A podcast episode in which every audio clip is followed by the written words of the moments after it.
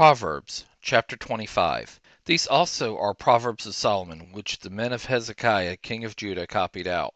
It is the glory of God to conceal a thing, but the glory of kings is to search out a matter.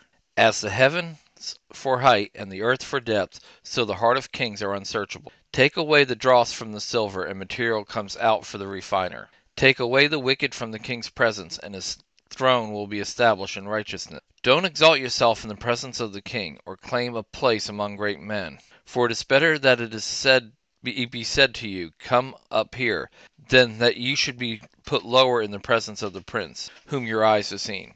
Don't be hasty in bringing charges to court. What will you do in the end when your neighbor shames you? Debate your case with your neighbor, and don't betray the confidence of another, lest one who hears it put you to shame, and your bad reputation never depart.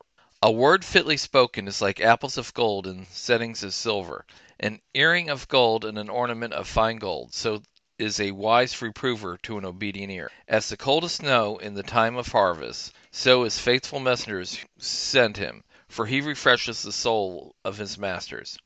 As clouds and winds without rain, so is he who boasts of gifts deceptively. Be patient. By patience a ruler is persuaded, a soft tongue breaks the bone. Have you found honey? Eat as much as is sufficient for you, lest you eat too much and vomit it.